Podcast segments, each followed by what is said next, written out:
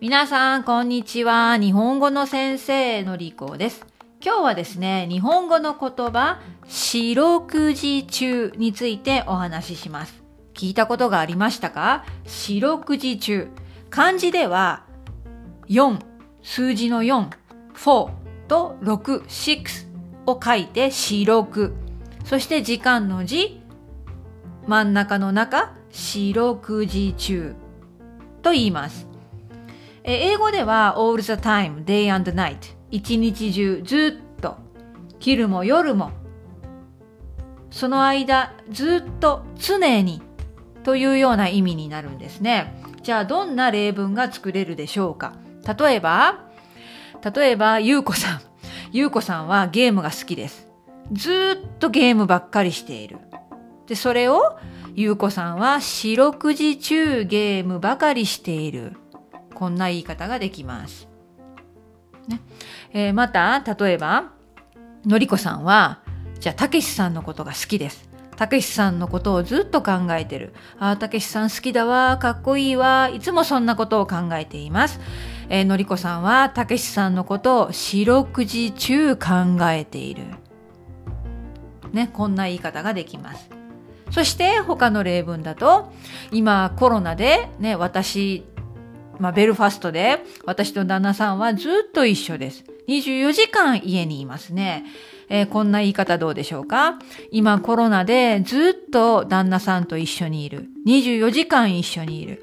四六時中一緒にいるから、実はちょっと疲れちゃった。ね、そんな言い方ができると思います。ではどうして四六時中4と6なんでしょうか？実は掛け算なんです。掛け算。4×6。4 times 6。いくつになりますか ?4 times 6。掛け算。4×6 は24ですよね。24。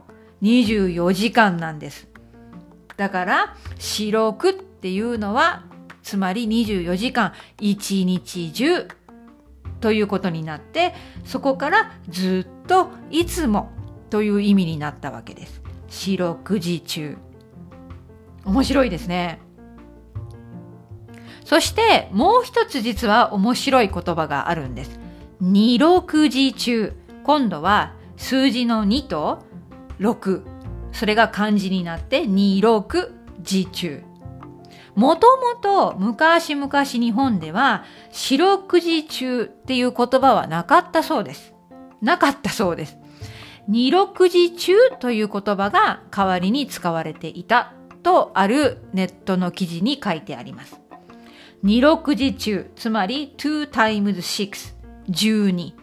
2×6 は12。12時間。12時間を表す言葉ですね。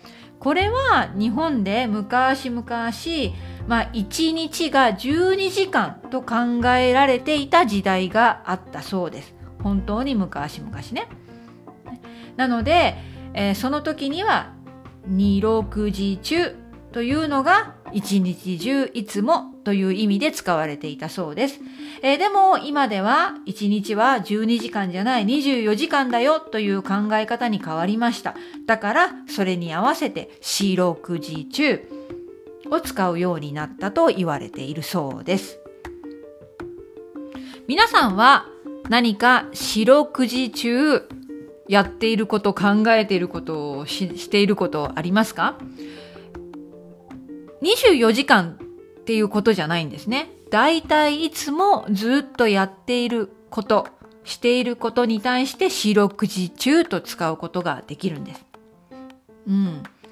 じゃあもう少しね、他の例文を言ってみたら、私はうどんが大好きだね。私の一番好きな食べ物はナンバーワンはうどんです。